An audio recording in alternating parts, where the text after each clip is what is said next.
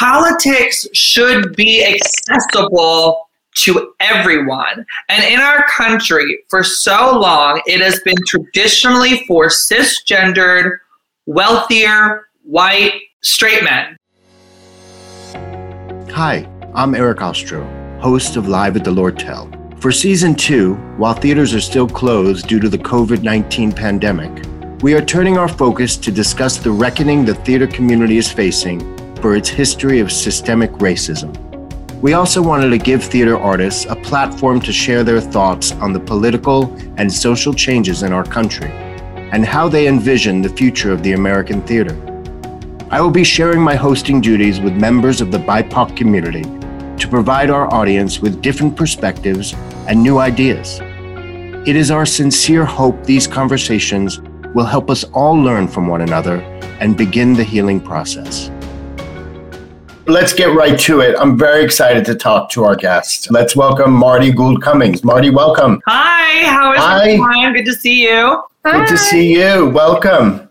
Thank you. Thank you for having me on this. It's Monday, Monday night. Yes, it is Monday. We all tend to lose sight of the days. yeah. Speaking of which, how are you since what it's been almost a year? Where were you? How are you through this whole pandemic? Were you working on something? What's going on? Yeah, I mean, the last year has been rough. I can't believe it's been a year in this there does feel like there's a light at the end of the tunnel, but there's so much work that still needs to be done, right? You know, I'm a gig worker who works in nightlife and theater, and I know you all know a lot about theater and our industry, the theatrical industry and the nightlife industry has been like completely decimated. And that doesn't only affect actors and musicians, but it affects wardrobers, costumers, stagehands, ticket takers, ushers, bathroom attendants, porters, bartenders, waiters, hotel workers, taxi drivers, baristas, street vendors, carpenters, paint. It goes on and on. This impacts so many industry. Having theater shut down impacts so many industries.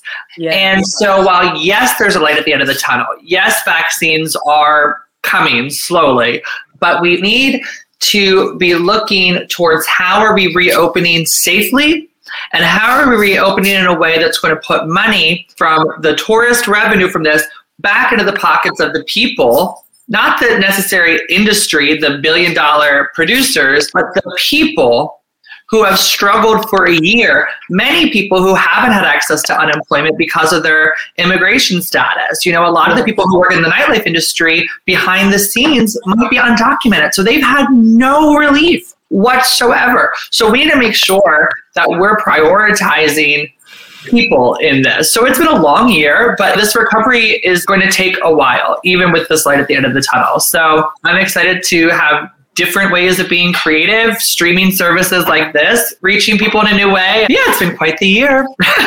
yeah, you know, the other thing too, I think is so important is so many of our actor and artist friends didn't have enough days for them to get health insurance. So, mm-hmm. so many of my friends just lost their health insurance and nowhere to go. Don't have the money to pay eight, nine, a thousand dollars a month for health insurance when they lose it through their union. In insane. Yeah, my husband's a union artist, so we get that. Yeah, yeah. I love all the people that you just represented by talking about all the people who are currently out of work because it's so true. It's almost like the entire city of New York is out of work because it's all ran by the entertainment industry. For the work that you're doing, have you found that there's a lot of people who are mobilizing with you to bring awareness to what's happening? And are you seeing, because I'm in California, so I don't know what's going on out there right now? Are you getting a lot of support? Yeah, well, I will say there's a couple different groups who are doing a lot of great work around this. The local 802 Musicians Union has been doing incredible work trying to support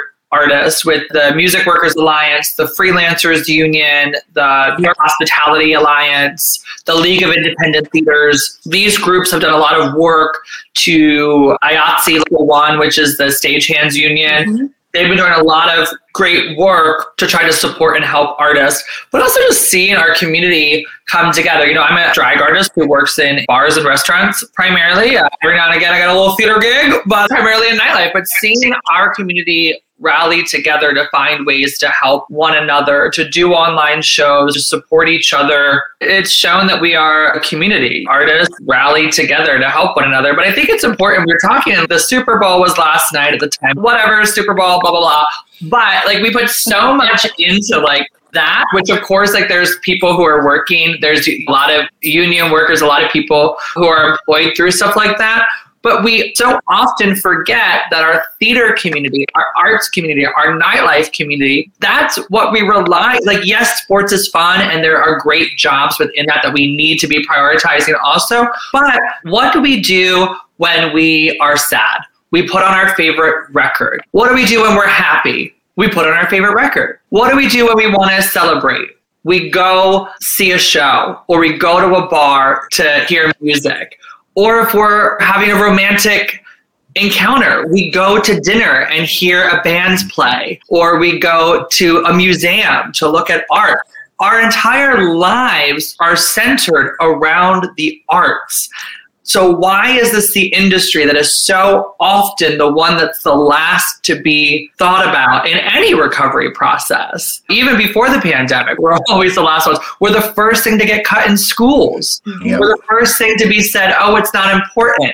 But it's our entire existence is centered around it. Yeah, I read an article where somebody was talking about if you look at the salaries of people who are in the administrative part of theater, that they're making so much more money regularly than the performers do themselves. So it would be wonderful to see these different organizations really take note and want to give artists the kind of respect that we deserve because most artists are going from gig to gig and not having a regular job that kind of keeps you going where you've got that regular W2 that comes at the end of the year. So there is not a lot of concessions for things like a pandemic when that comes up. So I'm so thrilled and so happy to see the work that you're doing to bring awareness to all of this. Thanks. I mean, it's so stressful. So many people outside of our industry are living most people in this country are one paycheck away from like financial ruin and we've seen that in this pandemic. We're all literally one paycheck away. And then you live in a city like New York, which I love. I would never want to call anywhere else home. This is where I want to spend the rest of my days. I love it. But we have a city that's increasingly for the wealthy. So when you have people who are living paycheck to paycheck and they're in industries, whether it's theater or another job that's reliant on gigs, like carpenters, some years they have a ton of buildings to work on, and some years they don't. So their income fluctuates. Then you throw a pandemic in, and it's impacted much more. But a lot of times, we don't have the opportunity to have a savings account because we have family or rent that's so astronomical. So we need to be thinking about a $15 minimum wage is great if you live in Montana or Nebraska, Kentucky, etc. But in New York City, $15 isn't enough. Chicago, $15 isn't enough. Atlanta, $15 isn't enough. So we need to be looking at raising the minimum wage, raising it based on where you live. So we need to be looking at universal basic income for families that have less than a certain amount of money so they can have support. Which takes me to my next. I mean, I know your story. I've delved into your life on the internet over the past uh-huh. week. And it's been fascinating to me. You know, Marty, you came to New York, you wanted to be an actor, right? You wanted to do musical theater, and then you segued into drag. But, you know, it's incredible to me where your turn came into going into politics. And that's what I want to talk about. And that's what I want to focus on today. Where did that happen? Where did the turn kind of come in your head? And you were like, oh, you know what? This is my calling. This is why I'm here. Oh, how do I want to answer that? Well, Marty, let me just say this while you're getting that thought together. As I started to look at your story, what I love so much is that so many of us will complain about things and be concerned about things. But it sounds like you have picked it up and decided, I'm going to do something about it. I'm not just going to complain about it. I want to take action. So well, tell us what made you want to take that kind of action. I feel like a lot of times people feel like their voice doesn't matter or won't be heard, and it doesn't make a difference we live in this age of social media where everybody's like, I have to have a billion followers to be relevant. But that's not true. Whether you have one follower or a hundred million, you have an opportunity to engage with people about issues that are important. And so, even if you're influencing one person to do something good, you've made a difference in the world. And that's a big deal. So, I think we need to get away from this notion that like only people with platforms can do something. And so, for my experience, for my own personal, because everyone's experience is different. So, now going from the general to my own experience, I moved to New York when I was 17. So, I was like a baby when I'm 33 now. So, my entire like adult existence has been in New York. I really feel like I grew up in New York because 17 and 33 are very different. So, I've had a very complex existence in this almost 16 years. I moved to New York two weeks after graduating high school. I wanted to be a musical theater actor. I love the stage. I've always loved the stage. I've always wanted to live in New York. And I kind of accidentally became a drag queen, and that became my full time job for over a decade. And then through that, like a lot of people, when Trump happened, I wanted to like avoid his name tonight, but when that whole mess happened a couple of years ago, which was not like random. He was a symptom of a virus that has been a part of our country since before our country was founded. He just gave permission to people to finally say out loud the bigoted crap that they've always well He gave people permission. But when I heard him on the escalator say all the BS that he said, I was like, oh, that's really scary. Ooh, that's weird. Uh, that's not good so this is to answer your question how I got into politics or whatever. So I was doing a show in drag, made some jokes about Mike Pence, made some jokes about Kellyanne Conway, made some jokes about Donnie, whatever. The owner of the bar pulls me aside. Oh, you're alienating our straight clientele. Okay, well, my audience is for everyone, but this is a queer safe space, so I don't really care. And then he said, and you're making me as a voter feel uncomfortable. So I said, oh, so are you profiting off of queer people and voting against their existence? I didn't really like that question. So I quit on the spot. And as I was walking away to another bar to ask to move my show, which I did in the same night, move my show to another bar because I'm a crafty queen and I got to pay my bills. as I was walking to the other bar, I thought to myself, well, you had people in your audience. And even if you were saying it in a joking way, some kind of light bulb had to go off. Either as a young queer person hearing somebody on a microphone stand up for them and be in their corner, or as somebody who was possibly, I don't know if there were Trump supporters in my audience that night, but if you were, the issues you're voting against might have been humanized in that moment. And you could have said, oh, maybe I'm wrong. And I realized I had an opportunity because of my drag platform that I was given to do something more. And so I started getting really plugged in in local politics. And now it's here we are running for city council, which I never thought would happen. But it's important because representation matters. The LGBTQ caucus and city council is all term limited and they're all cis gay men. Nothing against them. They're all wonderful guys, but we've never had trans representation or non-binary representation in city council. So my friend Elisa Crespo is a trans woman of color who's running for city council in the Bronx. Mm-hmm. I'm the first non-binary candidate to be running for city council, and that's a big deal because those voices have never been heard at the table. So it's a big deal. It's a huge deal. It's so progressive. And I give you so many props for wanting to do this and want it. But what was really the catalyst for you to want to run for city council? What is it about city council that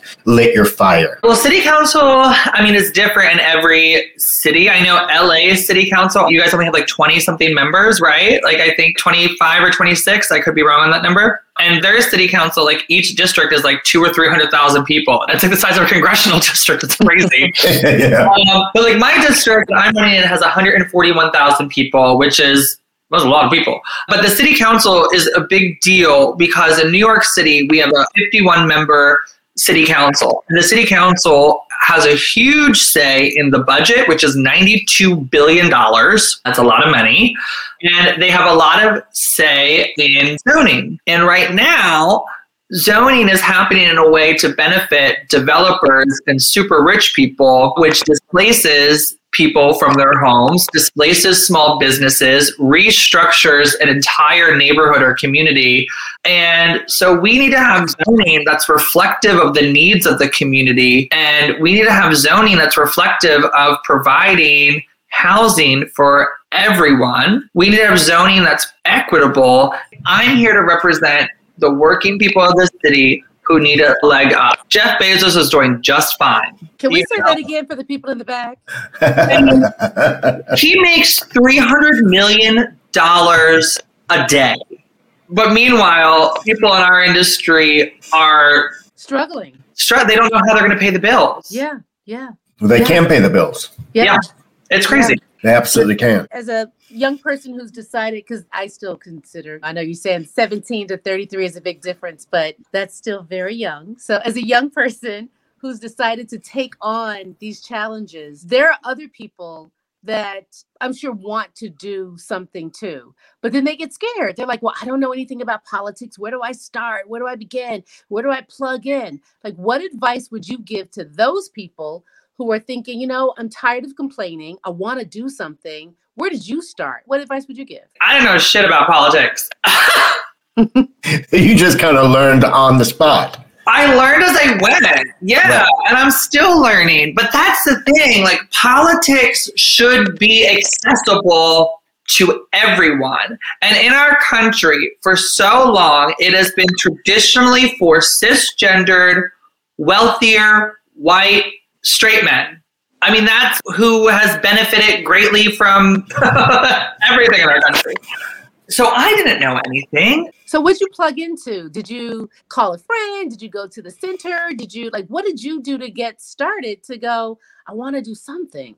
Well, I had friends who were in politics. A few friends of mine who are on city council. You get to know people when you live in New York for a long time, and some of them go on to be on city council, whatever. So I knew people in politics, and so I would just ask a lot of questions, and then I just plugged in. So for people who might not have the leg up of knowing someone on city council to give them advice, ways you can get involved, whether you're in New York City or wherever you're viewing them from, find out what are the local organizations in your area, whether it's the local Democratic Club or it depends on what you want to do in politics. You know, Mhm. Democratic clubs help petition for people and phone bank for people and get out the vote for people and do forums on local candidates. And then, you know, there could be like an immigration justice center where you live. Maybe that's what you want to advocate for. Or maybe you want to work on halting solitary confinement and releasing seniors and nonviolent offenders from prison. So you want to get connected with the prison reform group or women's reproductive rights. So find out your local Planned Parenthood political chapter. Or there's so many outlets you can go into, but a great kind of starting place to find all of these different areas is find out either your local Democratic club, or if you identify as a socialist, your local DSA club, or you identify as an abolitionist, there's probably an abolitionist club near you. There's so many ways to be political. So that would be, I think, the first place to look. And also call find out which candidates are running where you live and volunteer for them. Or find out who is your local representative. And if you don't like the things they're doing, hassle them, call them, email them. Or if you like them, volunteer for their next campaign. And those are great ways to meet other people as well who can help connect you too. So I wanted to say to our audience, please feel free to ask a question. You can type it in. And so I have a question for you, Marty. It's crazy that sports fans and largely commercial performers can enjoy and profit from the Super Bowl. Why can't we have substantial outdoor performances in NYC given the incredible talent pool that we have? Was that an audience question? Yes, sir. Yes. So, Jimmy Van Bramer, who's an amazing council member who has endorsed our campaign for city council, he just recently passed a bill in city council that will start allowing outdoor performances in March, I believe it is, which is great. But we need to take it a step further. And so, a plan that I have, because hopefully Broadway will come back sooner rather than later. But while we're waiting for that, that might not be until the fall or later. We know it's not going to be this summer. We know no matter what, it won't be this summer. So March or April through September or October is a lot of time. Mm-hmm. So our city needs to have contracts. Our city and our parks department have a lot of theater spaces, a lot of theater venues that are outdoors where we can do socially distant outdoor performances. So the city needs to have contracts with our League of Independent Theaters, which is smaller theaters, with our Actors Equity, with Local 802. So we can do either small indie theater shows or something bigger like Lincoln Center, the Met. But we need the city to have contracts to allow these theater spaces in our parks to be utilized so people can have ticketed events, so people can go to work. That's very exciting. I have this question, and I think it's very important. Can you tell us a little bit about? What being a New York City Council member entails and why it is such an important position. New York City Council, for a city council, is probably one of the most powerful governing bodies in this country because our budget is $92 billion. Our budget is larger than some countries' budgets. Our police budget, which is way too big, is larger than some countries' military budgets. What? So, city council is important not only because of budgeting, which we're talking about, and zoning, which we talked about earlier, but we also have the most segregated school system in our country. And school district three, which part of it is in my district, is the most segregated school district in the city because the parent groups can say, oh, yeah, we're progressive. We just don't want those kids coming to our school. It's NIMBYism, right? It's the same as yeah. when we have people experiencing homelessness and we try to get them housing, and people mm-hmm. say, oh, yeah, yeah, yeah, I get them housing, but over there. Right, right. right. So city council has an opportunity to change this stuff, but we need leadership willing to do it. And in this primary on June 22nd, we have an opportunity because of term limits, term limits in the city government. We're going to have a new mayor. Mm-hmm. We're going to have a new comptroller. Out of the 51 council members, 35 of them are term limited. So that's a brand new council. So we need people who are willing to stand up and do the morally right thing and not backpedal and hold our elected accountable to say, well, you said this when you were running, so do it. Or at least try to do it. So city council is important because there's 9 million people probably more, but 9 million people who live in New York City. And we can work to make change here on the city level work with our legislators in Albany to make change, and then people pay attention to what happens in New York City and in Albany. So if we make really progressive change here, that's going to influence other cities to go ahead and do it. We're being outshone by Austin, who just defunded their police department and put that money back into community to house the homeless. We can right. do that here. We have so many vacant buildings in this city that the city can put people in for housing, not shelters, but housing, giving people an opportunity to live, get them housing, fund social services, fund addiction services, fund mental health care services because everybody experiences housing insecurity for a different reason. So house people, find out why they're experiencing homelessness, and then get them the help and the resources they need. And I'm so tired of people saying it can't be done. With $92 billion, yes, it can. We're just funding the wrong shit. I have another audience question for you, Marty. How do you think we can get more government funding for the arts in the schools that we're talking about? And would that be in the realm under the umbrella of your position? Yeah, arts education is so important. In schools, after school, funding nonprofits who do arts programs. Arts education certainly impacted me as a little queer child who needed an outlet. But arts education is not like, yes, it was helpful for me as a queer child, but arts education helps everyone. It helps everyone and should be accessible for everyone because a lot of kids might not know that there's something they're passionate about. A lot of kids may not know that they like pottery, or they may not know that they like painting or graphic design on the computer or singing or playing the drums or whatever. A lot of people, they might not know, maybe their art is building, construction, carpentry. Maybe we need to fund that in schools too. You know, they used to have in schools all the time the home ec, trade stuff, you know, they don't have that anymore. Right, and carpentry and, yeah, yeah, yeah. And, right, home ec and all that stuff because everybody has different passions. We should be promoting mm-hmm. that in schools. And so, what we can do is really allocate budgeting, which goes back to budgeting, what we were talking about earlier. We can fund these programs in schools, and we can also fund after school programs, summer programs, and then with discretionary funding, each city council member has discretionary funding and participatory funding as well. We can fund nonprofits in our districts that provide these services outside of the schools also. But there's no reason this can't be in school. We're funding police in schools. Why can't we fund arts in schools?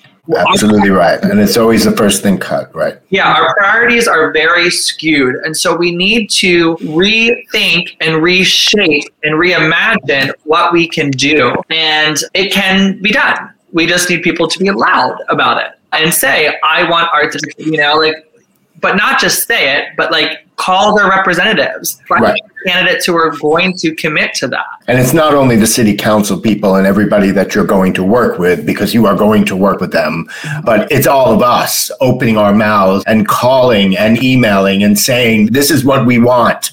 We need yeah. this. Our voices can be heard. Theater is so expensive now. Let's put through a program where we can get, I know there already is a program like this, but let's expand it where we can give kids in our public schools access to theater for free. Let kids see shows. Let kids go to museums and experience art.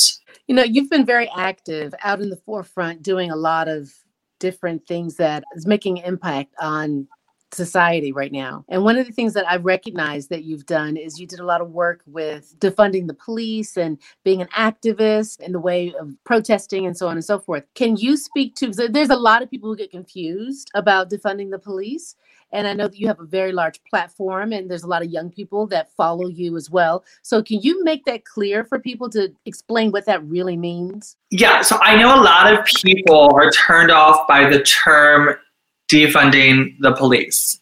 I am not. but if me saying defund the police makes you feel a little away, look at it as I'll use New York's budget. We have a $6 billion police budget, which is actually with pensions and lawsuits and overtime closer to $11 billion. We spent in the last fiscal year $600 million in police overtime, and we, the taxpayers, are paying for lawsuits against police. When, when brutality. Lawsuits, brutality, all that kind of stuff. So why are we paying for that? That should come out of their pension. Hmm. That should come out of their money. You did this, you pay for it. Why are we paying for it? So when we talk about defund, we should look at it as we should be reinvesting, reinvesting in the communities that are most impacted by police violence. And we have to look at it as police violence is very real. The PBA, the Police Benevolent Association in New York, endorsed Donald Trump. So everything we're seeing on camera now has been happening for years. We're now seeing it on camera in real time. So we have to take action and say, okay, why do we have a six to eleven billion dollar budget when our arts education programs are cut? Why do we have that budget when our sanitation department has been cut? When our transportation budget has been cut? The summer youth employment program, which helps 75,000 kids, primarily black and brown kids, with jobs in the summer, was cut. So that's what we're saying. Reinvest. Put that money into housing. Put that money, not every 911 call needs to have 25 cops showing up who don't know what to do except for pointing a gun. Put that money into social services, mental health care providers who are trained for mental health care situations, addiction specialists who are trained to help and handle people who are experiencing addiction. Put it into child services, put it into homeless services and food services. So when you have a budget that's inflated, we just got to bring it back down so things are equitable. It's not equitable right now. We should be funding counselors in school, not armed police who are going to tackle a nine year old girl and mm-hmm. pepper spray her. We need social workers who can see that there's something going on with the kid, find out what it is, and get them the help and the support they need. Maybe a kid's acting out because there's something happening at home and they need a little help. So our priorities are way off base here. So that's what we're saying. We need to reinvest in our communities. You've been very, very open about your past struggles with, and I, I hope it's okay to talk about with alcohol and, oh, yeah, I talk about all yeah, and, and addiction. And I think with struggles with your addiction, and you just put it out there in the world, and this definitely helps people relate to you on another level. And you talk about, and you touched on it before about getting real counselors out there to help people with addiction and to not throwing them in jail for this and getting them the help that they need. You can talk about it firsthand because you've been there, you know, and you've been sober a long time. But I think your story is fascinating, but I would love to hear what your idea is about moving forward and what your plan is to do. I'm one of the lucky ones. I got sober. It will be 10 years next month, which is congratulations. Congratulations. That's inc- 10 years. Amazing. It's, I can't believe it. I, am, I am an alcoholic and drug addict in every sense of the word. As a candidate, people are kind of like, what? And I'm like, yeah, I'm, I'm a drug addict. Okay. What about it? But by the grace of a God of my own understanding, which everyone's experience to recovery is different, I'm one of the lucky ones. I would not be alive today if I didn't get sober. I would not be here today, whether from an overdose or getting hit by a car or suicide. I would not have made it. Mm-hmm. So thank God I got sober. Some days are better than others, but for the most part, we're doing pretty good. But not everybody has an experience. And we have to remember that this is a disease. And I can't tell you how many political meetings I sit in on, and I hear the way people talk about people experiencing addiction, where I'm just like, hi, okay, I'm going to step in here. Do you think I look like an addict? And oh, no, no, no. I'm like, well, I am. You don't know someone's struggle. You don't know what someone's been through.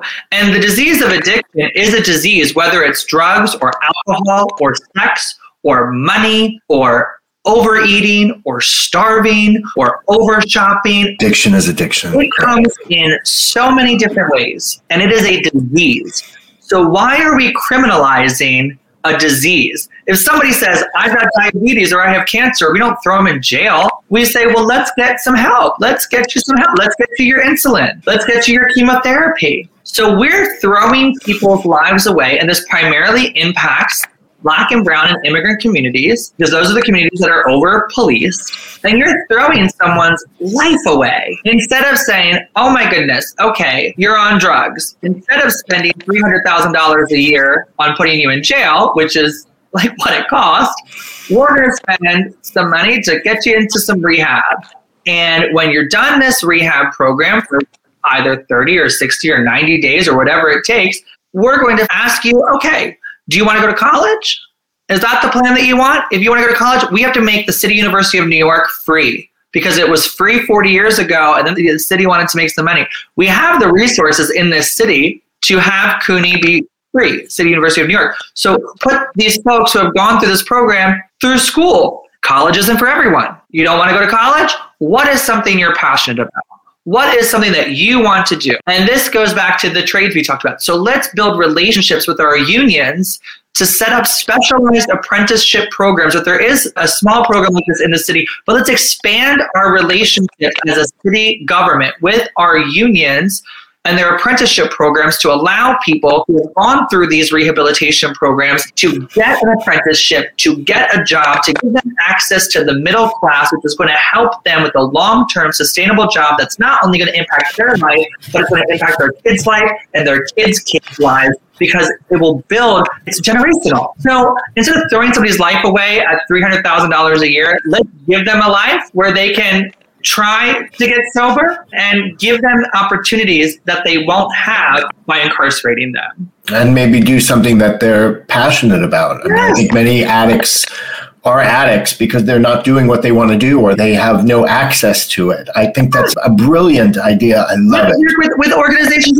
like the Lortel, let's yeah. hire people in the theater, whether it's backstage or front of house or whatever. Let's build. It's about self esteem. There's so much that's encompassed in it, but we're mm-hmm. throwing people's lives away. You touched on drugs and sober living and incarceration. So let me ask you, because I know one of your platforms, and if you can talk to it about decriminalizing marijuana use and also sex work. Tell us what that means for you. Y'all, the Lortel Theater is going in tonight, okay? we are. We didn't That's why we're here. That's what we want. Y'all showed up thinking we were going to talk about the Georgia McBride show. It was a great no. show at the Lortel. My friend Matthew wrote it. But, uh, Amazing show. uh, great show. Love Matthew, dear friend. But we are diving in. So, first of all, sex work is work. Sex work is work. And a lot of times, people do sex work for a variety of reasons survival, income, or they just like it. Who cares? It is work. And oftentimes, the folks who are targeted and incarcerated for sex work are black and brown and immigrant communities, and more so are trans black and brown and immigrant communities, which thank God they just in Albany repealed the Walking While Trans bill finally.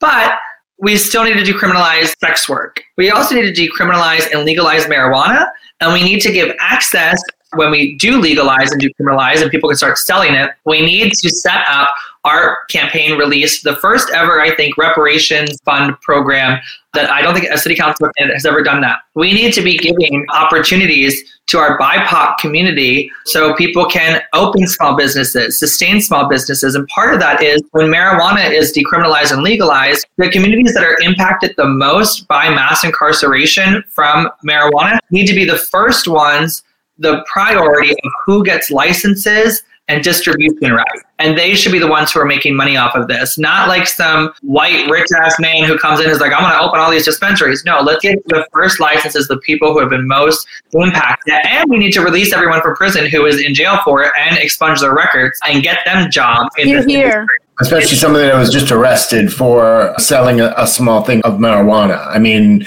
some of those people are in jail for years and years and years for. Meanwhile, but meanwhile, these Wall Street guys are let out of jail in a minute. Yeah, of course. I have a question from the audience. This is from Ken. I love your activism and compassion for others. If it's not too personal, Oh God. were you raised in an environment where family or friends were involved in this community, or is this something that you just brought on your own? Oh, I have a complicated relationship with my family. I love my family very much. I grew up on a farm in Maryland, and my parents are lovely and did the best they could, and I love them. And my brothers and I don't really have a relationship with one another because we don't share the same values um, politically.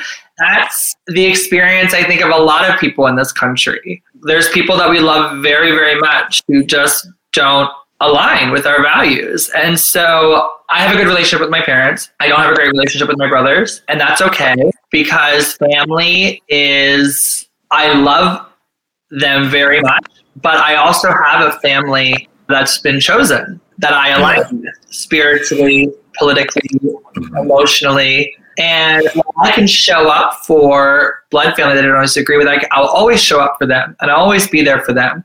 But I don't have to give myself to them fully or feel bad when I need to put up boundaries because I feel uncomfortable. It's okay to put up boundaries. And I think a lot of people in this country deal with that. There was that great story of that young girl who called the FBI on her mom. She saw her mom at the Capitol and had to call Called her out, right? mom. I don't know her full story, but I imagine that's probably a very emotional thing to say, oh, what the hell is my mom doing?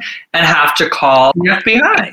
So I was raised by two parents who taught me to love everyone unconditionally, that all people are created equal. And for some reason, my brothers took a different political path, and that's okay. That's on them. And I wish them well. And I have chosen siblings here in the city who I love very much. That's our family that we choose. It's the family that we choose. Our circle Yeah. is what we choose.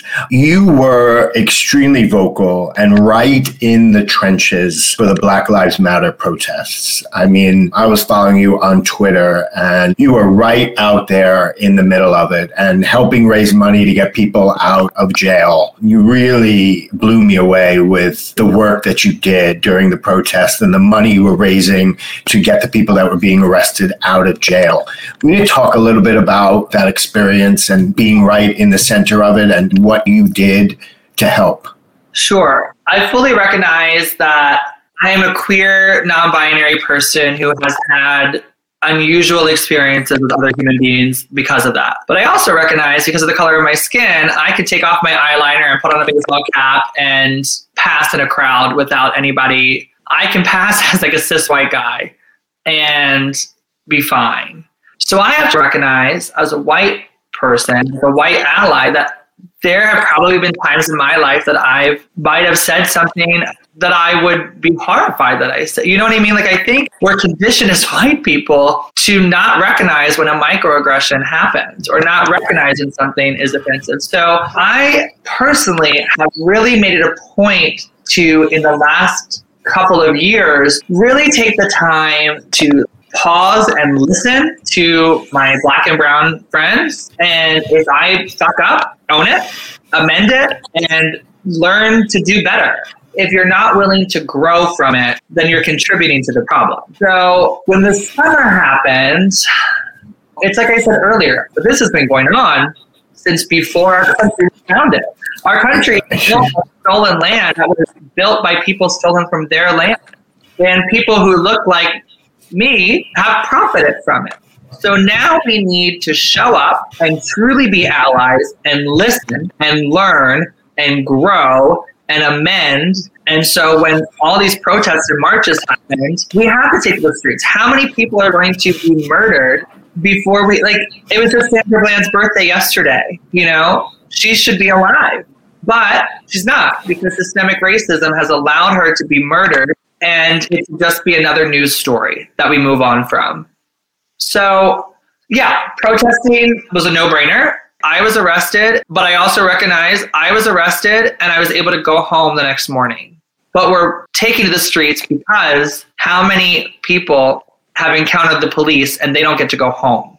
So I have a lot to learn still. And I hope to continue to learn. And I think every white person should take the time to learn and not put that burden on our black friends, but to do the work to learn. But you are doing the work, which is why I think you are a wonderful politician and why you will be on city council. I will open my mouth to make sure you are. Thanks. It takes each of us working together. It's a collaboration. Mm-hmm. Well, you know, they say when you know better, you do better. That's a Miss Angelou, yes. yes. And so you are doing the work to learn and to listen. And that goes on both sides of the aisles. Everybody who encounters people that don't necessarily look like them, but lead their lives with a good heart, need to take the time to learn more about each other so that we can make things better, period, for everybody. As yes. kids say, period on period. Yeah. Oh my God. yeah, and Joy has told me I don't want to hear from my white friends when this was all going on.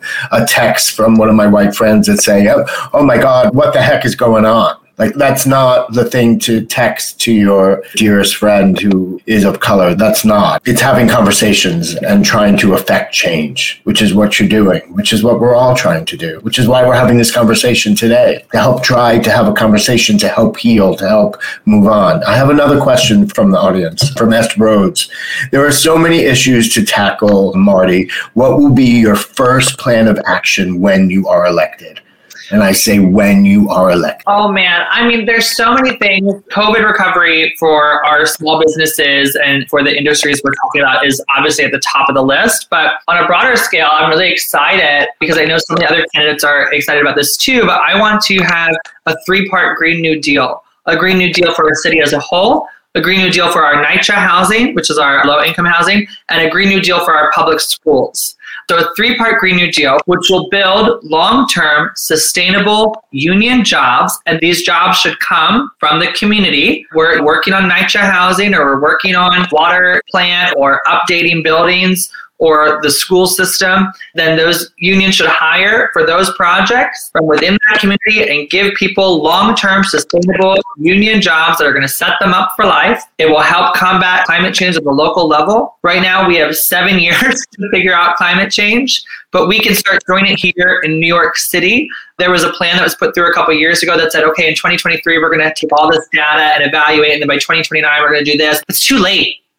It's too late So we need to have a three part Green New Deal here in the city. It will stimulate the economy, it will give people jobs, it will give people access to the middle class, and it will update the infrastructure of our housing and our schools and our city at large to make us one that is green, environmentally friendly, and working to alter uh, the climate crisis. And by doing that in our city, I hope that influences other cities and states to do the same thing. And for our listeners, how do we help you? Oh my goodness. We do phone banks and text banks every Tuesday, Thursday, and Saturday. And we do lit drops on the weekends as well. So we need help. So you can go to our website, martiformanhattan.com, M-A-R-T-I for Manhattan.com, sign up to volunteer. And uh, yeah, it's super fun. We have a good time. So Marti, what I'm going to do is I'll reach out and you'll get me that information and I'll put it right up on our website. Oh yeah. So when, the little chat right here. That'd be great. And we'll put it on our website as well, because I think it's very important for New Yorkers to hear Marti's platform, to hear what the changes that he wants to make in New York, and to have our first